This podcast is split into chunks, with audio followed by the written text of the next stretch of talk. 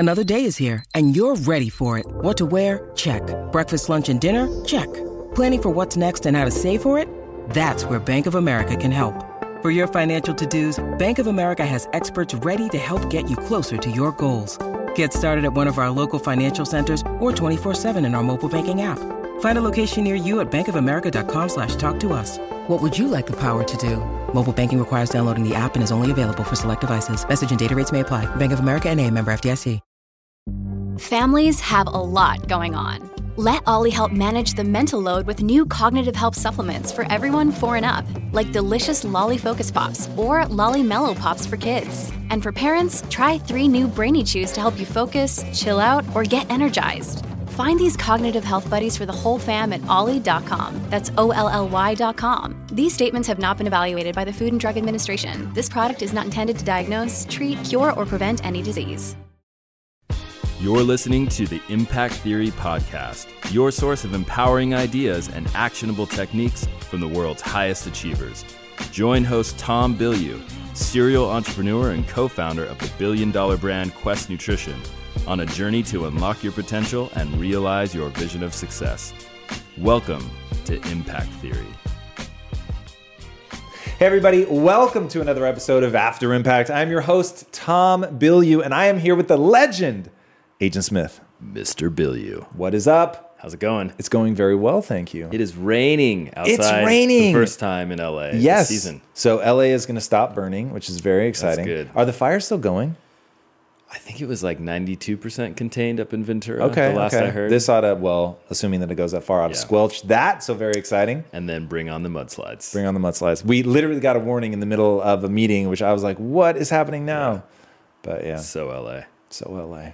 Drizzle um, and the hillsides evaporate. It's pretty crazy. Yes, exactly. So this is After Impact, the show where we unpack the impact of this this week's episode with Tucker Max. Tucker, Tucker Max. Max, the infamous. Yes, Tucker Max. Literally, probably the perfect word for Tucker Max. Yeah, he is but infamous just indeed. A lovely human being these days. He has changed so much, dude. It's crazy, and not so. Definitely, one of the first things I wanted to talk to him about was transformation. I did not expect it to be the entire episode, and that was really cool. Rewatching it, I was like, wow, like we really went in on this. I'll be really excited to see how people respond to this one. Yeah. I think he gave a lot of amazing information about yes. how to actually change yourself. He went in on, um, uh, oh God, what's that form of therapy? Talk therapy, uh, psychoanalysis. Psychother- yeah, psychoanalysis. I was really impressed. Very straight, interesting. Straight Freud. Straight Freud, indeed. So um, that was cool. I, I had no idea, but when we, this is probably, when we started the company, immediately people, when we were putting out content, people were like, Tom, when are you going to write your book? And they were like, oh, if you write your book, you should do Book in a Box. And like, mm. how many people were like, you should do Book in a Box, Book in a Box. I had no idea it was Tucker Max until I saw the episode. And really? I was like, that's his, that's his oh, company? Oh, wow. See, I learned about it through Ryan Holiday. So I knew oh, okay. it was Tucker Max, but... um yeah, like really interesting. Not what I would have expected. Like when he told me that Tucker Max had started his company, I'm like, wait a second, the guy behind I Hope They Serve Beer in Hell? And uh, so yeah, it's very interesting. And because, and I talk about this in the episode, because I had read I Hope They Serve Beer in Hell, like I had this snapshot of who he is. And so when I met him, I was like, I don't know what to expect. Because yeah. we were speaking at the same event. And he was such a nice guy. And so I was like, wait, is this one of those guys that actually is a nice guy, but just projects himself uh-huh. as an asshole? Like it's that's a such a weird persona thing, right? Yeah. To, cause you get the other mm-hmm, where mm-hmm. people are legitimately a dick, yeah. but they present themselves as a nice guy. Uh-huh. But so backstage I was like, wow, this guy's like really nice. And when he went on stage though, and I realized, whoa, he must've really changed because his whole speech presentation was awesome. Yeah. And I just thought, whoa, like not what I expected from this guy, which then put him on my radar as somebody we should get on the show. Yeah. And it was a great episode. And that's actually one of the first points he makes, which I thought was really, really strong. And that is, you know, you asked him like sort of how did you change? Mm-hmm. And he said, it, it, it, you can't change your persona. You can only change yourself and then be authentic. And he walked through that process of back when I had that persona of being kind of the, you know, this rakish character who is also kind of kind of a jerk, like that's who I was, right. you know, that's who I was authentically. And, and, and then he went through this process of transformation, which he talks about in the episode, and that's who he is now. So he's not, he's not projecting something. Mm. He's just being authentic. That's something that you talk a lot about is authenticity, authenticity. So how do you know if you're actually making real self-change or just presenting something to people, presenting a new persona, but you think you're actually different? Wow, that's interesting, because for me, it I uh, am a terrible actor. B, I really subscribe to the thing that if you don't lie, you don't have to worry about remembering what lie you told. Mm. And I remember this was something that I was really obsessed with at Quest. So part of the reason that um, I wanted out of awareness technologies when we were there was I felt like I was just trying to be a slick marketer, and that didn't make me feel like myself. And so one of the things I kept saying to my partners was, I want to be myself. Like I want my personality to shine through. And I didn't have the words authenticity, transparency. Yeah. Back then, nobody was talking about that. So I just kept saying, I want to be myself. I want to be who I really am. And and that to me, like the only tool or gimmick that I have is I have such a desperate desire to just be who I really am so that I can enjoy the process, yeah, that my self-realization of that collided with the birth of social media. And I think a lot of my success is due to that. So I've never struggled with that question of like, oh, how do I know that I'm really being like, dude, like, is there not, and honestly, I'm asking, is there not like an internal thing that everybody has where you know when you're really being yourself and when you're not? Like, I get hit up a lot for, Tom, man, please stop swearing. Like, I want to show this to my class or whatever, and right, I can't because right. you're swearing. And I'm like, but fuck, like, that's real to who I am. And I remember having to cross that bridge back at Quest with Inside Quest was, do I swear, do I not? Because I actually thought swearing was bad for the brand. But I was like, the only thing that's worse for the brand is somebody saying, oh, I met this guy backstage and he is not at all like he presents himself. Yeah. And I thought that would be terrible. And so the reality is I swear because I actually like swear words. I think that they're really powerful. Um, and so I would feel totally fake not swearing. And I remember that even in the beginning, people were starting to come at you and say, stop swearing. And I actually, I think, brought it up and said, maybe we should consider this. Because to me, I was thinking, well, this would open up such a bigger audience. Yeah. But um, you definitely convinced me over time that it's more powerful to just be true to yourself. So. And and I I don't, like, it depends on how you define power. Because Ryan Holiday says, you know, I would write, swear, I swear as a person, so I swore in my books, and people kept writing me like, hey, what are you doing? And he was like, I really assessed it and thought, have have I ever thought that swearing actually made the book better? And he was like, actually, I don't. And so I stopped, and now the guy just sells like a gajillion books, right? So I've often thought like we really would reach a wider audience. Yeah. But the thing that I think is one of my superpowers is when I'm being passionate on camera, I'm not faking the funk. Like when you see me get into that mode, I've yeah. managed to get myself into that. Now, I don't exist in that state all the time, but I know how to get myself. I know how to trigger myself and get into that state. And part of it is like using all that language has to sure. offer. And some of that, like when I'm really in the zone, I'm actually more apt to swear because of how it makes me feel. So it becomes like this, this yeah. power-inducing loop. But I don't actually think that it helps me pull more people out of the matrix. So I've really actually struggled with feeling like in some ways I limit the size or the number of people that I can go after. Hmm. That's an interesting one, because I do think that a well-placed curse word from a rhetorical and a performative standpoint is really, really like it, it's so powerful. And I totally. think, I think it can really reach people on an emotional level. So maybe we're not hitting as quite as many people, but the people you are hitting are reacting more emotionally. I like to think. Yeah. And here's the thing, dude. One thing that we're finding for all the swear haters out there, our content that performs the best is content with swearing. Yeah. And often content that where like an F-bomb is in like the, the main quote image. It's yeah. crazy. And so that's just the data. Yep. So. Um, okay. One thing that Tucker talks about is, you know, this this hole that he was trying to fill in mm. his soul with, um, you know, with fame.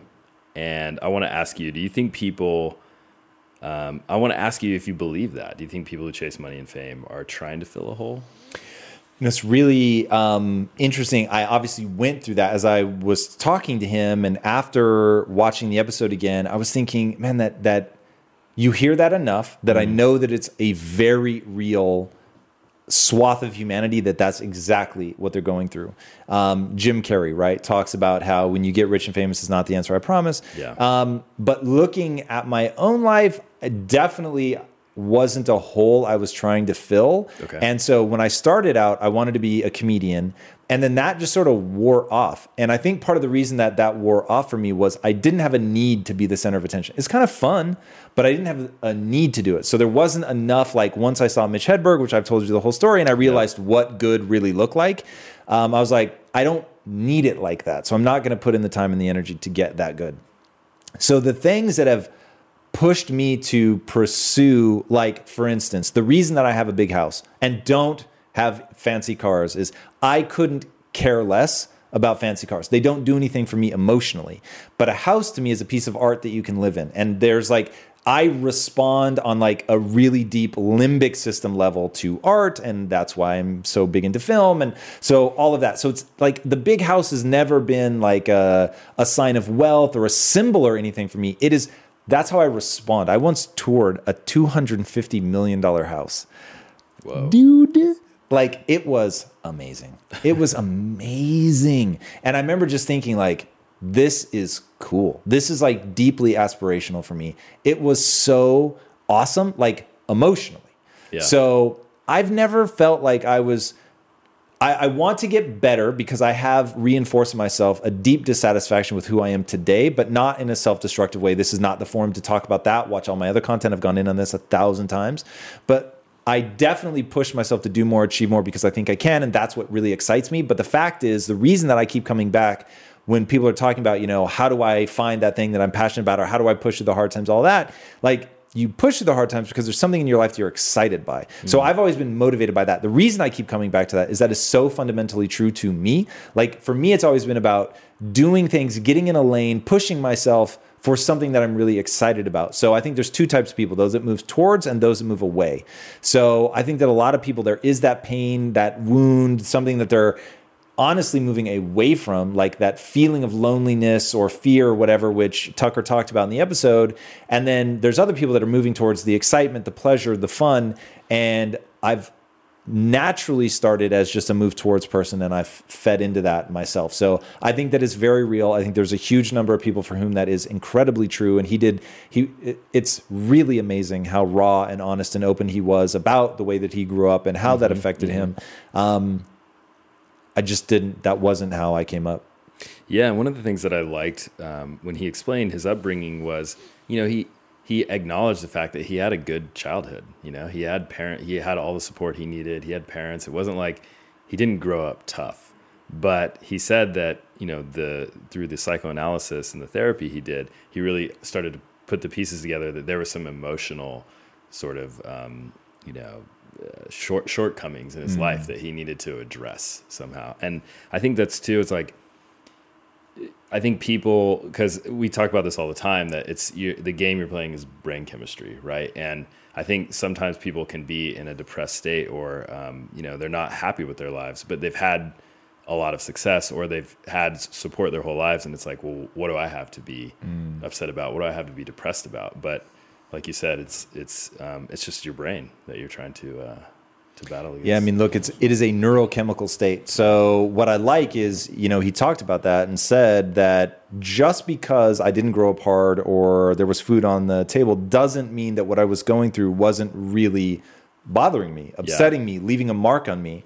And, you know, I mean, that's true. Like, when you look at the unimaginable things that a human being has gone through. So take Viktor Frankl, right? Entire family killed in the Holocaust, um, goes through five different concentration camps, like the number of people that he knew and loved that he saw killed. And I mean, just like, can you imagine? Or like the people in Rwanda that see their family hacked to death with machete. Right. It's like, dude, there's a level of suffering, B-Rot, that's like on another level. Oh, yeah. There, the I was just reading um, somebody talking about this article that I'd read a while ago about this girl who, until she was fourteen, lived in like this tiny basement. Um, either her or her brother couldn't ever stand up straight, and so like they came out like hunched. Their eyes were messed up because they were never like they were always in the dark. They'd never been touched by sunlight. I mean, it's like, what do you like? That's, that's pure insanity, yeah, right?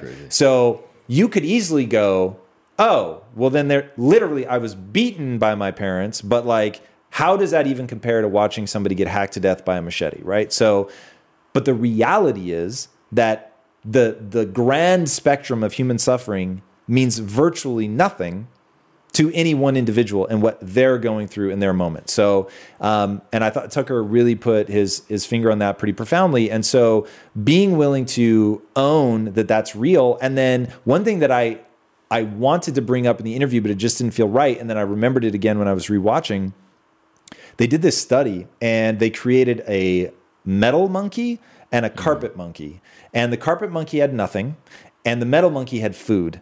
And they put a baby monkey in, and they wanted to see where it would spend the majority of its time. Would it spend with the cold monkey mother that had food, or would it spend its time with the other monkey that had nothing but had the, like the fur, right? The mm-hmm. the comfort factor. Mm-hmm. And what they found was it would sit on the fur-covered um, mother like the whole time, whole time, whole time, and then it would run over to the metal monkey really fast and then come back. Because those emotional needs, that need for touch and comfort, and like it really can't be overstated. And here's the crazy part, dude. If you don't touch an infant, it will die. How weird is that? What? How weird is that? Now, I'm, this is obviously proven out in monkey models, but like the fact that, and I don't know that this is true for humans, but I would assume that it is, if it's true in other primates, that without affection, it will die. So you... Even though in the grand spectrum of horrifying shit, like being not getting enough love from your parents seems a rate pretty low, like it can really mess with people. Yeah, that's crazy. Is that, did they talk about that in Homo Deus? I don't remember. Because I came across it in a book recently, and that's what I'm reading right now. But ooh, I, I love that book. We could so derail, but we won't. Yeah, we won't. We won't. Um, I don't remember, but I, I've come across that several times. Okay. Yeah, famous study, right?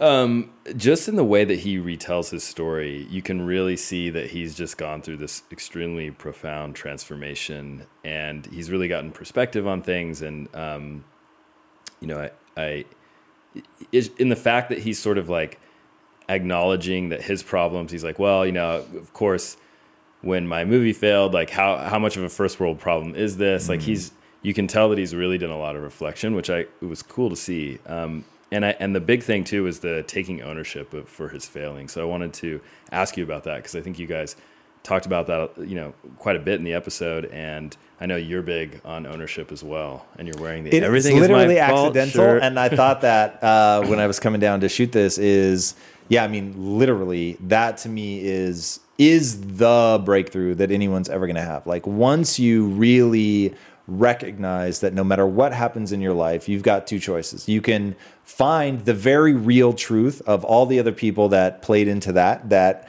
um, you could easily blame. And he talks yep. about that, you know, being able to very clearly articulate and justify in your own mind how this is other people's fault. And, yep. and oftentimes, and this is the problem that I have with excuses, the super dangerous part about an excuse is how valid they are. Like, they're legit, man. Like, you've got a thousand reasons why your life is not the way that you want it to be, and they're all legit. And he says that. He's like, I'm really good at rationalizing things and finding a story. And I was like, I fall into that trap sometimes, right? too. Yeah. Don't we all? Yeah. But the catch is recognizing the power of not doing that, right? Mm-hmm. Like, the reason that I wear this shirt, the reason that I think about this notion is that at the end of the day, even if it's not all my fault, even if objectively you just get everyone to agree, it's just not your fault, dude. Yeah. That doesn't help. It only helps with soothing my ego. But soothing my ego does not move me towards my goals. So what good is that exercise? There are other ways to soothe your ego, which is to say, um, I could make a different choice and get a different outcome. So it's not a permanent state, right? Being victimized may not be an option, but yeah. you can decide to not be a victim.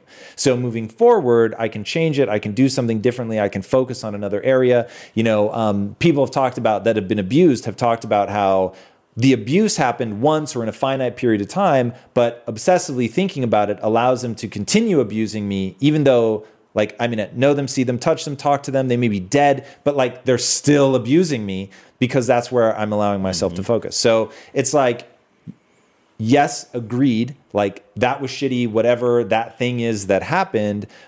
But now you get to make a new choice every day to put your energy and your focus somewhere else. So owning all of that moving forward, owning it and saying, like, I can make a different choice, even just shifting my focus, or even looking at asking one of my favorite questions, and mad shout out to Tony Robbins, this is totally him, said, ask yourself how the worst thing that ever happened to you is actually the best thing that ever happened to you. And if you've seen his documentary, I'm Not Your Guru, talking to that woman who just horrifically abused, I mean, just yeah. terrifying. Yeah. And she realizes in that moment that she can take what she went through and now pay it forward and help other people that are going through that. And because of what she went through, she's actually uniquely positioned to bring a degree of empathy and love and respect to people that are going through it that nobody else could bring. And so she, you see her realize in real time the power of this horrible thing that's happened mm-hmm. to her.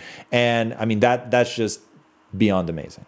So learning to do things like that in your mind, to own it, like even if, like forget the thing, like own moving forward. Mm-hmm. Yeah, another thing uh, Tucker talks about in this episode is owning, uh, or sorry, owning your emotional responsibility. And I know you've talked a lot very powerfully about controlling your emotions. And I wanted to ask you, how does how does his ideas around sort of really owning your emotions relate or compare to your own thoughts on that? Well, the one thing that he talked about, which I've never really thought about before, is maybe because this isn't my struggle, tying what you're thinking to how you're feeling, which is pretty interesting. And, and he talks about that. Part of his job as a parent is getting his children to connect that, to connect what they're feeling with what they're thinking, and d- to really get them to walk through that. And him saying that that's really what psychotherapy did for him, was it allowed him to really embody the feeling, to connect it to the intellectual side of him, uh, which I thought was really, really interesting. I think about it from a slightly different perspective, which is I want to not be controlled by my emotions, right? Yeah. So because emotions are real, you're mm-hmm. actually feeling them. They are a neurochemical state. They feel valid. And so when you're having this neurochemical reaction, you want to go into a, a, pr- a primal sort of animalistic response, which is to, um, from an action standpoint, ride the wave of that emotion. So when you're mad, you yell, you scream, you, you know, you get amped up. And one study that I read that really, really hit me was one that showed that your mind retroactively justifies whatever reaction you perform. So mm. if you feel frustrated and you lash out and you do this big thing, then your mind goes, yeah, that was really worth getting pissed off about, right? And you're like, yeah, yeah, yeah. All because you got pissed off. Whereas right. if you, like this horrible thing happens to you, like let's take my man Nelson Mandela. Think about what's going on in his mind when he comes out and goes, I'm not going to seek retribution. I'm going to seek unification. Then his mind is like, yeah, like that's exactly what you should do. That was the right answer, man. Well done. Good on you, right? So the next time somebody assaults him, does something wrong, he's more likely to respond with the kindness, the unification, because his brain is saying, yeah, yeah, yeah. Like that was how you should have done it, right? Simply because that's what he did do, which is why violence begets violence mm-hmm. and peace begets peace. It's like it, your brain is like the ultimate justification machine. And if you look, now let's really get crazy for a second. If you look at the studies on free will, and they find that a subconscious part of your brain decides whether you're going to raise your left hand or your right hand long before you're consciously aware of it.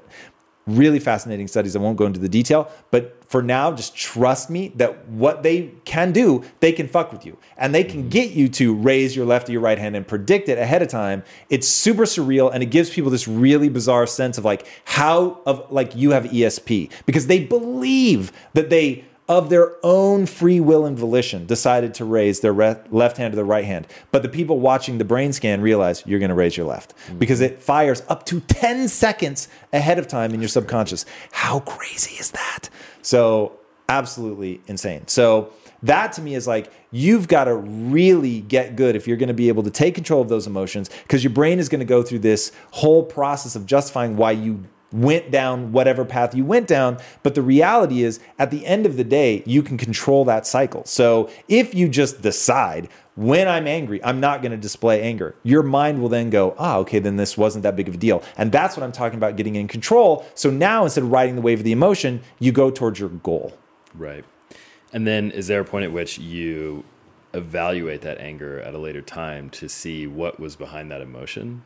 Exactly. You have to, one hundred percent. And so people have asked me, like, how do you become more self-aware? And the first time somebody asked, I thought, man, my instinct is just be like, I don't know. And then I thought, let me, let me just right now hold myself to a standard. What is it that you're doing to get self-awareness? And it's a fairly slow process, but it starts with, I'm having an emotion. Now, everybody, when you're having an emotion, usually at the beginning, you don't realize it. Yeah. You feel like I am simply responding to truth. I am responding to this situation in the only way that makes sense, right? That, I mean, that's what it feels like. Right. This person has wronged me. I'm going to respond in kind to being wronged. Like, and, and you just, all of that happens automatically.